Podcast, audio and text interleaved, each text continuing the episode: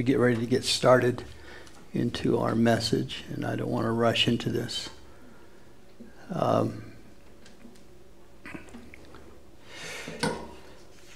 last week, we were probably the straw that broke the camel's back in breaking the internet. Uh, we had a lot of issues streaming, but I think every church and their brother was online last week. So I think we got it all worked out. If we don't, you can make your comments. We won't even hear you, but you can uh, get on Vince, let him know if you're having any issues, and he'll either get back with you or ignore you, one of the two. Um, our high school will be meeting at 10:20 this morning through the Zoom app. If you have a high schooler and they want to interact, it's a live interaction teaching with Nate Irby and Thorson Lofstad. That'll be at 1020. You can download the Zoom app, and if you have any questions, whatnot, um, go to our website. Matter of fact, all these announcements can be answered on the website. Prayer tonight at 6 p.m., again through Zoom. Wednesday night service is at 7 p.m., and that will be streamed Facebook and YouTube. Um, we are putting together community outreach groups to help those within our neighborhood and, and your neighborhood who may be shut in and need someone to help them get medicine or groceries, whatnot. Um, you won't be asked to pay for all that stuff. Uh, that will be taken care of by those who need the help but uh, we want to offer our, our hands, our feet, our cars, our time, and those resources for that. So if you're interested in that, you can go to our website. All right. Uh, Children's Church, we have that online. Uh, Lifeway Ministries has graciously offered their curriculum to churches during this time. And again, go to the website if you want to know more about that. Awana, we have the materials here at the church. So, parents, um, for your Wednesday night or midweek service that you are going to hold at home with your kids, we have materials for you here at the church. All you have to do is come by, pick it up. We'll even bring it out to you in the curb, and we'll make sure that we're all wearing our full hazmat suits as we, we bring it out to you, okay? Uh, giving online. Uh, or you can mail it in concerning your, your tithes and your offerings. And finally, there is a COVID 19 update online by Dr. Don. So, again, everything we point to you now is on the internet. Okay, is that it, guys? Anything that I missed? All right. You can't see anybody, I'm sure. Well, maybe you can see Natalie. She's eating up here, but. Sorry. All right, let's pray. Father, these are interesting times indeed. And you, looking down through the eons of eternity, knew that this day would come. And you are here, and you are with us. We thank you for your presence. We thank you that it has a calming effect upon us. It reminds us of your words that you have not given us a spirit of fear, but of love and power and a sound mind. Thank you for the calming presence of the Holy Spirit within us.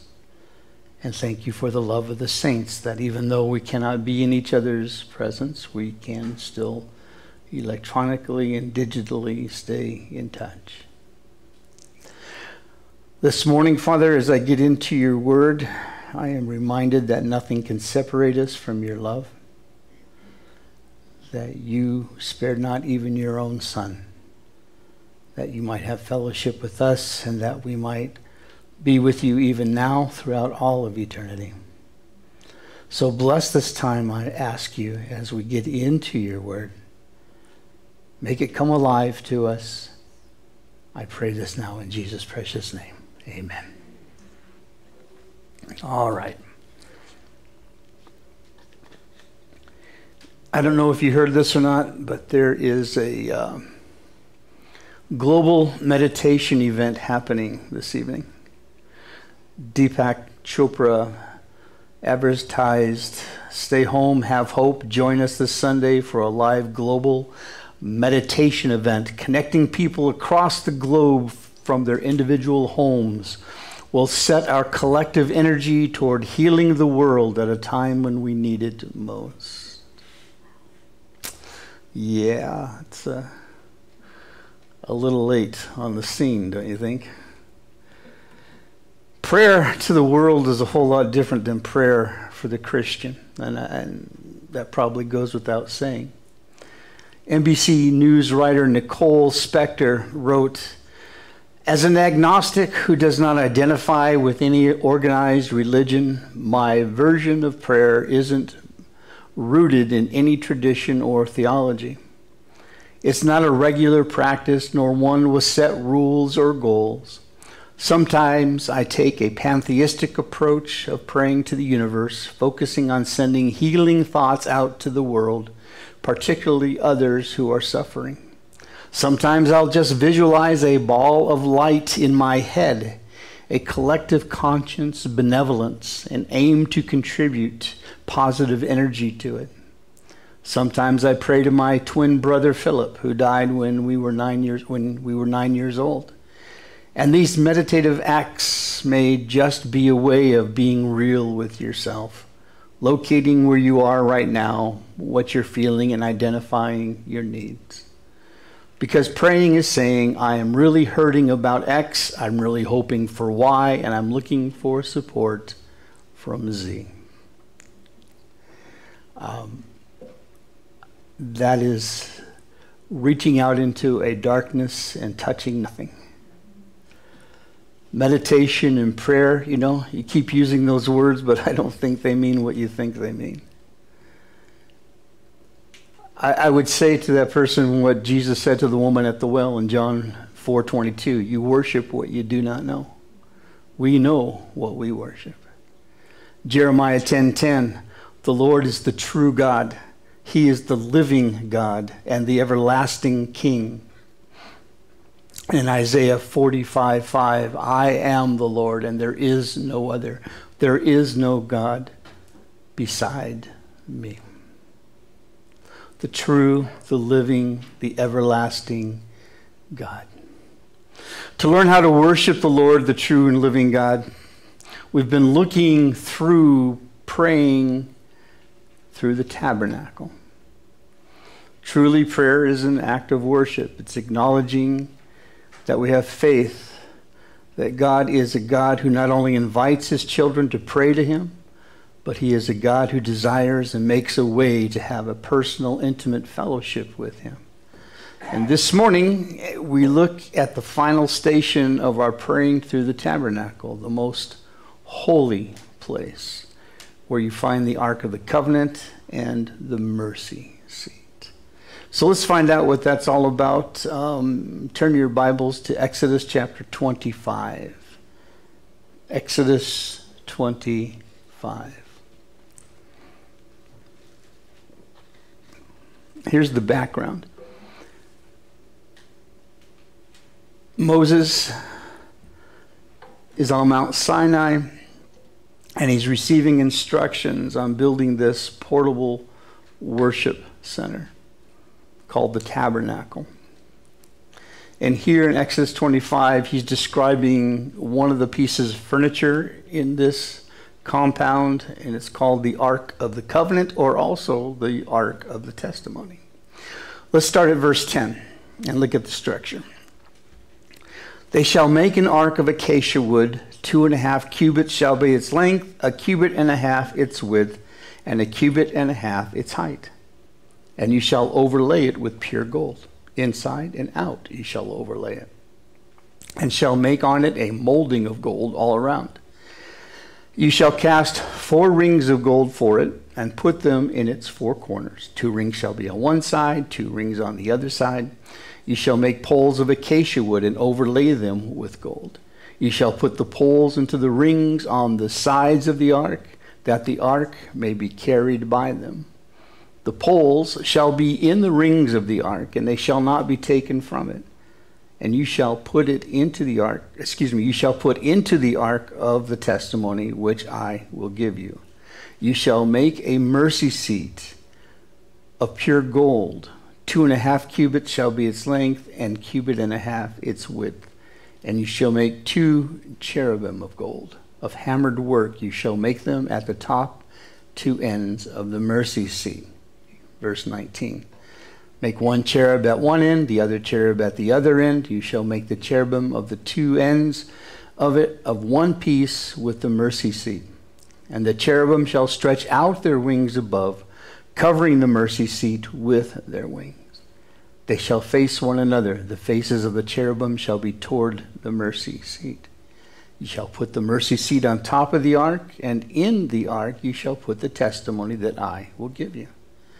And there I will meet with you, and I will speak with you from above the mercy seat, from between the two cherubim, which are on the ark of the testimony, about everything which I will give you in commandment to the children of Israel.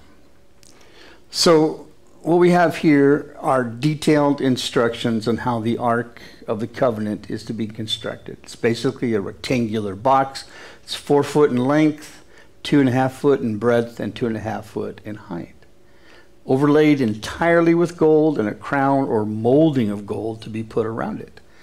Lid was to be fashioned out of one solid piece of gold, which was about 52 inches by 31 inches, and two cherubim facing each other, faces bowed down, wings touching.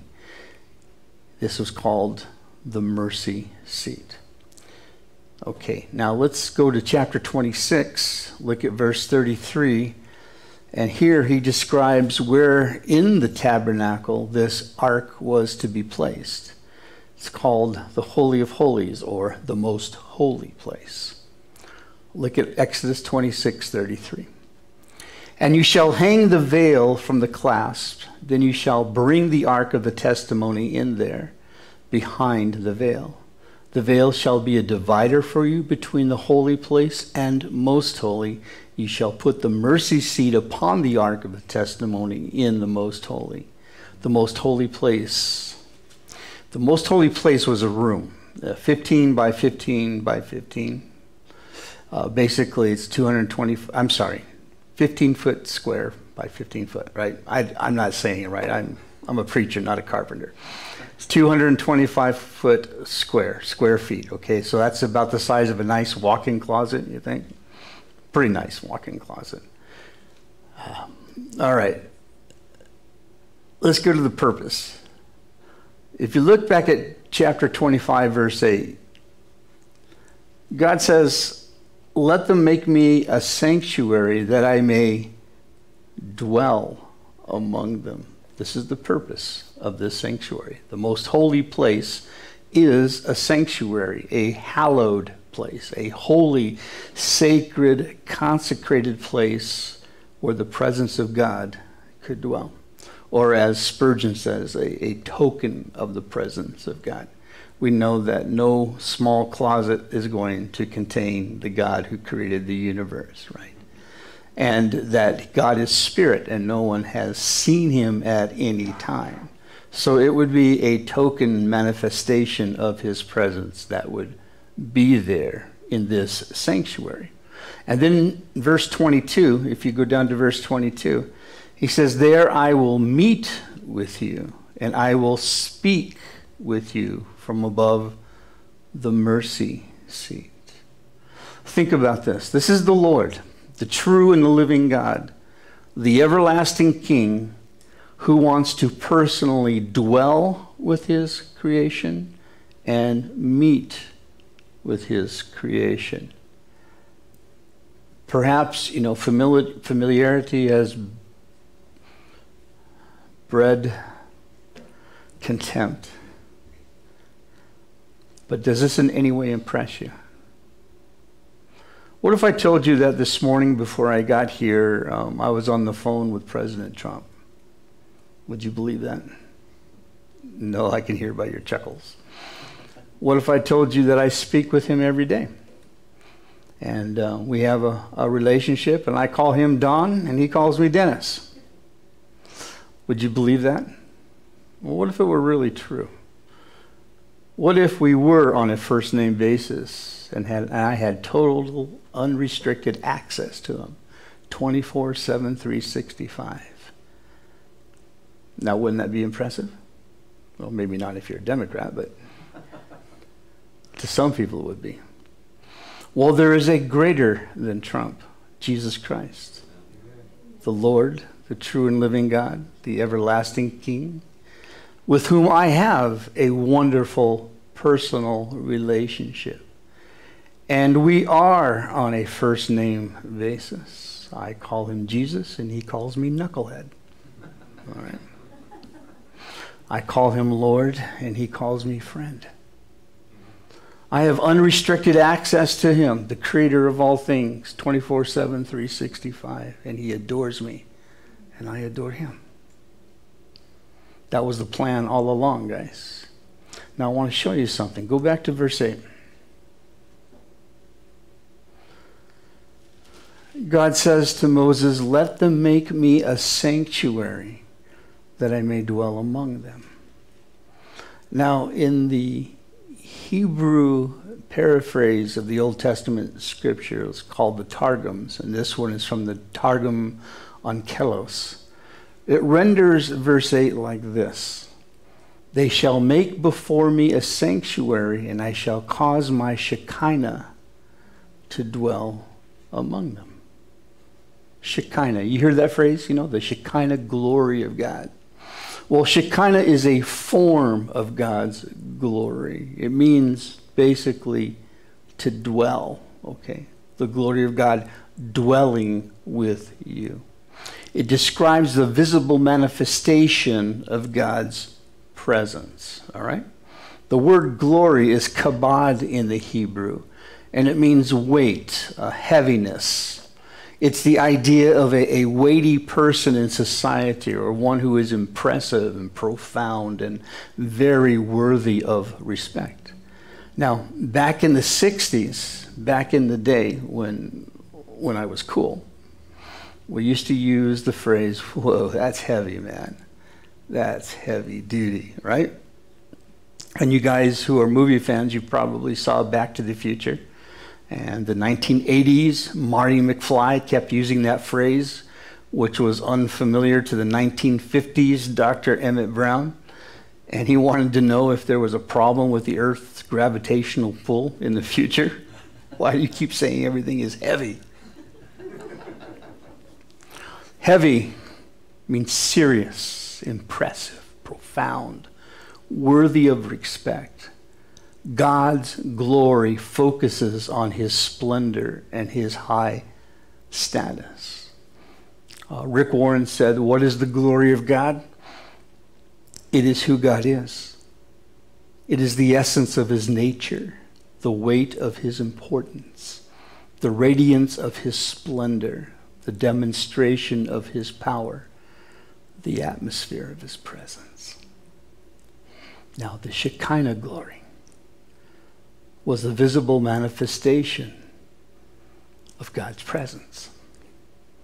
Scottish clergyman, Reverend Dr. John Cummings, said, When it, that is the glory, settled between the cherubim as a perpetual bright light and token of the presence of God in the temple, it was called the Shekinah, so named from the Hebrew verb shekan, which means to dwell.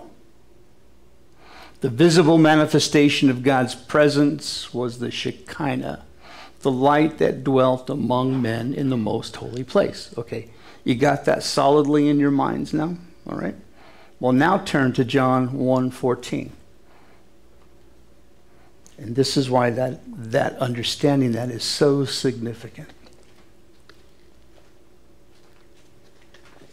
John 1:14.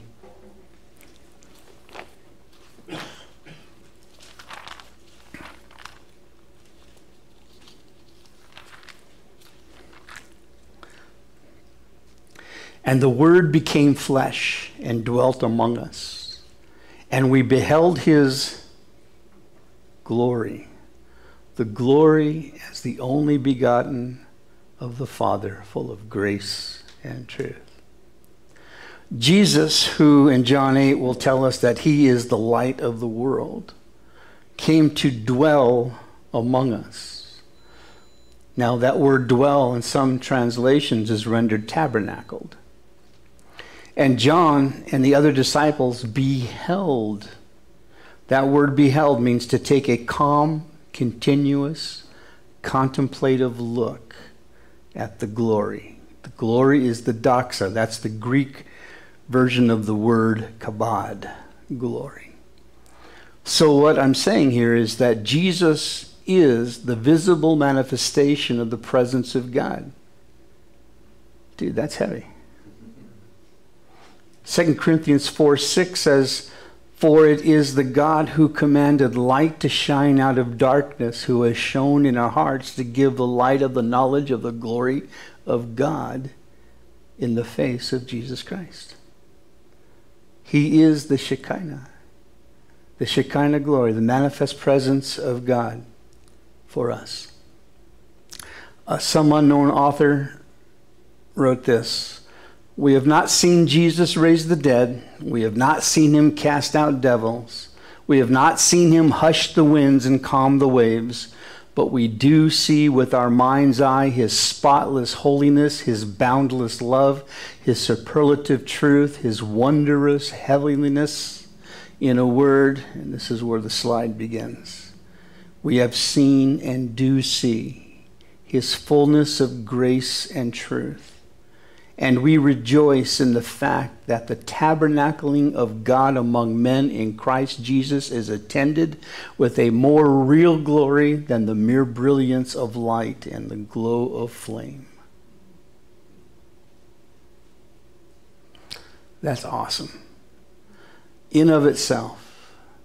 And if it ended there, we would all bow our heads and walk backwards.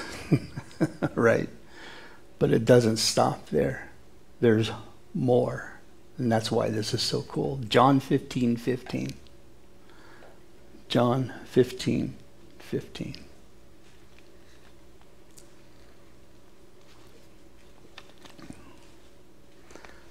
Jesus is speaking to his disciples on the last night of his life. And he says, No longer do I, now who's I? That's right. The Shekinah glory of God. The kabod, the heaviness, the weight. No longer do I call you servants, for a servant does not know what his master is doing. It would be his right to call us servants all the time, to keep us subservient to him, to keep us in a lowly state, to lord it over us. But he says, I have called you, what's the word, people? Friends. For all things that I heard from my Father, I have made known to you. Did you hear that? This everlasting God, this King of Kings, this eternal being, calls us friends. Philos in the Greek. One commentator said that elevates us to a permanent state of new dignity. Just as Abraham was called the friend of God, so are we called now the friend of God. Jon Courson said, Jesus considers me his friend. That's amazing. I'm fickle, I'm flaky, I'm foolish, but the Lord looks at us and calls us his friends. This means he doesn't love us because he has to, but because he chooses to. He likes us, he gets a kick out of us. We're a delight to his heart, and we bring a smile to his face. Amazing. So, as we enter this station of praying through the tabernacle, I want you to bring you back to the whole reason why we're studying this. Wrap your mind around the fact that you're entering the most holy place to meet with your friend whose manifest glory was between the wings of the cherubim on the mercy seat of the Ark of the Covenant. You don't lose your awe, but you gain your friend. How awesome is that? This is where God promised to meet with men, okay? Back to Exodus 25, guys, real quick. Exodus 25, then we're going to go to Numbers, and then we're going to come back to Hebrews. Exodus 25.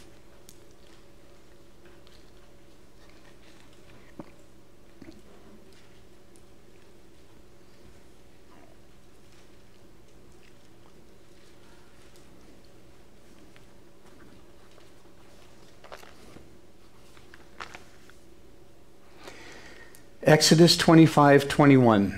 You shall put the mercy seat on top of the ark, and in the ark you shall put the testimony that I will give you. And there I will meet with you, and I will speak with you from above the mercy seat, from between the two cherubim which are on the ark of the testimony. Got that? Go to Numbers chapter 7. Numbers, just a book over to the right. Numbers chapter 7, and look at verse 89.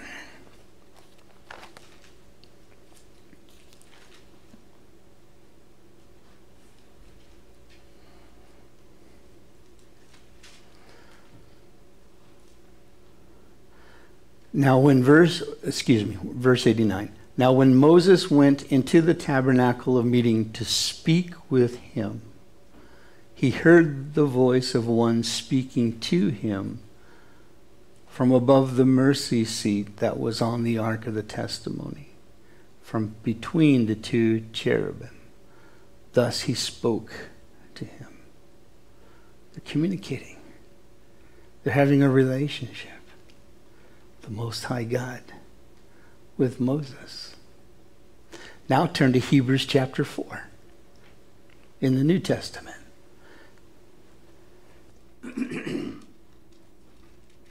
Hebrews chapter 4. Look at verses 14 through 16.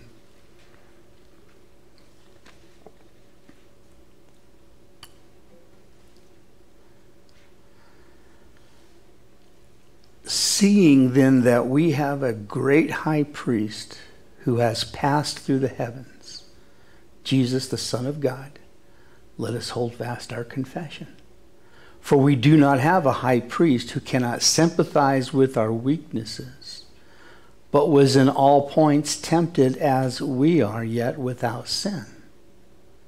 Let us therefore come boldly to the throne of grace, that we may obtain mercy and find grace to help in time of need. So, guys, where are you going to find this throne of grace? In the most holy place is where you find the throne of grace. The mercy seat is the throne of grace.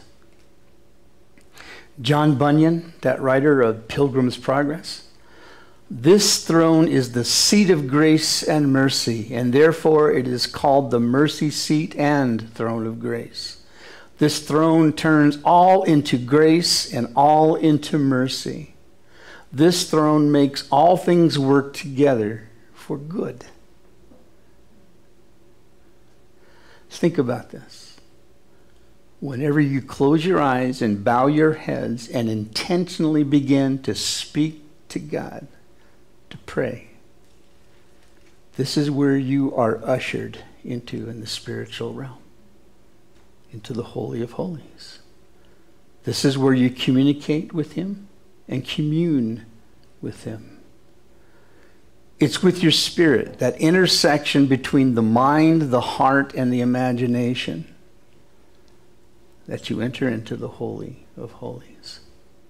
And there you approach the throne of grace that you may obtain mercy and grace. Now, what's the definition of mercy? Not getting what you deserve. What would we deserve? Well, you don't deserve entrance into the Holy of Holies. You don't deserve entrance into where the mercy seat goes. But because of mercy and because of His grace, you get to receive the mercy, which happens to give you the grace. It's the gift that gets on giving, right? God provides help in our time of need. No trial is too great, no temptation is too strong, but that Jesus Christ can give us the mercy and grace that we need when we need it. Please take that to heart, guys. I have no idea of what tomorrow's going to bring with this virus thing. It could get a whole lot worse. And you're going to be tempted to succumb to fear you have a place where you will find the shelter of his wings in the Holy of Holies, where nothing can touch you there. Nothing can touch you. When you enter into the Holy of Holies, the first thing you will see is your friend, your eternal God. Now, feelings of guilt and self condemnation will probably well up. You notice how that goes? That tends to be the way it is for me. Every time I start to pray and really try to draw close to God, every stupid thing I've ever done comes to my mind. Right? And our first cry should be for mercy. Please, dear friend, don't give me what I deserve. Don't give me justice. And you know what he says? Absolutely. Here you go. Mercy with a large order of grace to go with it. It's been said a man who comes to God pleading for mercy receives divine favor. That large order of jumbo grace is strength and help and counsel and direction and support for the trials that you're going through. Don't depend upon your own strength and your own wisdom to figure it out. You've got a throne of grace to come to, the Holy of Holies. Enter it and we are assured that we will receive mercy and grace. And we're freely invited to boldly approach his throne. You know, his arms are open wide. He's waving us closer. Come on, come, come. I know my dad always say, come here. No, here. And that's when he wanted to, you know, take a switch to me. But your father doesn't have a switch behind his back. He's got beckoning arms. Come, come on. Come close. I mean, who is there who would not be overwhelmed with despair if it was just a throne of justice that our God sat on? There'd be no hope. I don't want justice, I want grace. Albert Barnes said, By day and by night, from year to year, from generation to generation, he is on such a throne. In every land he may be approached, and in as many different languages as people speak. May they plead for mercy. In all times of our trial and temptation, we may be assured that he is seated on that throne, and wherever we are, we may approach him with acceptance. There is not a day of our lives in which we do not need pardon, not an hour in which we do not need grace. Let me uh, let's reflect on a couple of things there, and we'll ask the worship team to come back up in just a minute. Wrap your mind, wrap, did I say that right? Wrap your mind around that as you pray through the tabernacle, after you've entered his gates with thanksgiving for what he has done for you and praise for who he is after you've confessed your sins at the bronze altar and forgiven others and committed to follow him with your whole heart, after you've been cleansed by the washing of the water of the word at the laver, after you've prayed for your daily bread at the table of showbread and prayed for all of the mysteries who are light to the world at the golden lampstand, and you've prayed for the needs of your family, your friends, and government officials, your enemies, and your frenemies at the altar of incense. Now enter into the most holy place. The sanctum sanctorum, that's the Latin for holy of holies. The holy of holies, where the Shekinah glory, the manifest presence of the true and living God, the eternal King of Kings, your friend, dwells sitting on the throne of mercy and grace. Now you enter and do what? Enter and say what? Well, the first thing I would suggest is that you just enter in and wait. Wait on him in silence and in quietness of soul. Isaiah 30, 15 says, For thus says the Lord, the Holy One of Israel, in returning and rest you shall be saved. In quietness and confidence shall be your strength. So just wait on him. Be silent. Be still. Let your words be few. Just breathe. Take it in. Think about it. Recognize where you are. Recognize in whose presence you find yourself in stillness. Our God is to us a place of stillness. The Holy of Holies was a closet of absolute silence Spurgeon said the stillness within the Holy of Holies of the temple must have reached the intensity of awe. What repose one might enjoy who could dwell in the secret place of the Most High. Is that what you need to hear? I hope you are hearing it. Is there a striving or fretful spirit about you? Are you getting in your own way? being self protective, causing more harm than good? Do you know that God wants to give you rest? Enter the Holy of Holies and rest. Enter and find refuge. Spurgeon said, Now, beloved fellow believer, wherever you are, wherever you dwell, God will be to you a constant place of refuge. You shall flee from sin to God in Christ Jesus. You shall flee from an accusing conscience to his pardoning love. You shall flee from daily cares to him who cares for you. You shall flee from the accusations of Satan to the advocacy of Jesus. You shall flee even from yourselves to your Lord.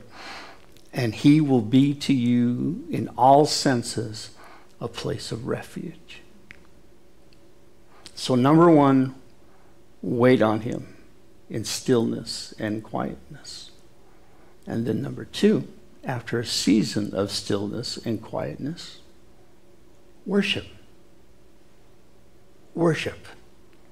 As Jon Courson advocates, let the Spirit choose from a menu of items for you to worship Him from the Psalms. Lift your hands, sit before Him, stand before Him, bow before Him, kneel before him, lie prostrate before him, dance before him, sing before him, shout before him, thank him, praise him, worship. Psalm 62, excuse me, Psalm 63, and, and you can turn there. We're going to be closing with this. Psalm 63.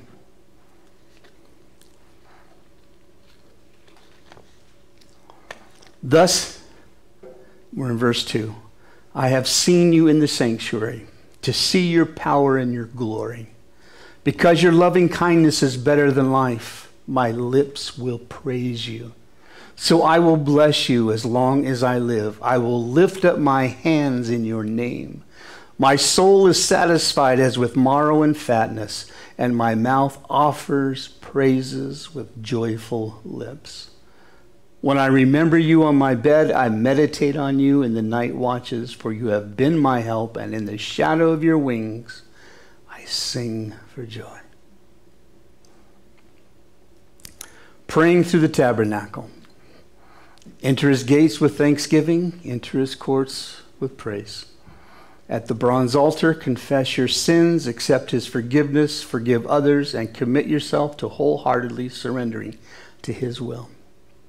At the laver, wash with the water of the Word. Bathe all of your prayer into the Word of God. The best way to pray His will, which is what prayer seeks to accomplish.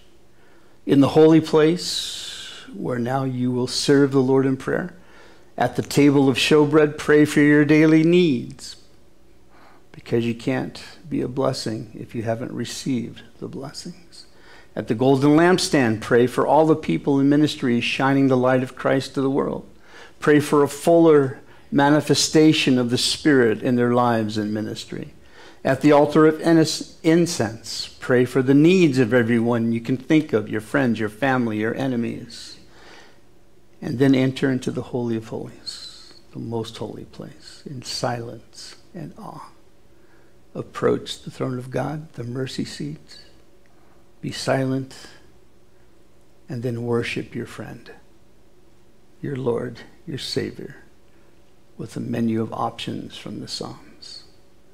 Sing to Him, lift your hands to Him, bow before Him, dance before Him. Just enjoy Him in His presence. Amen? All right, let's pray.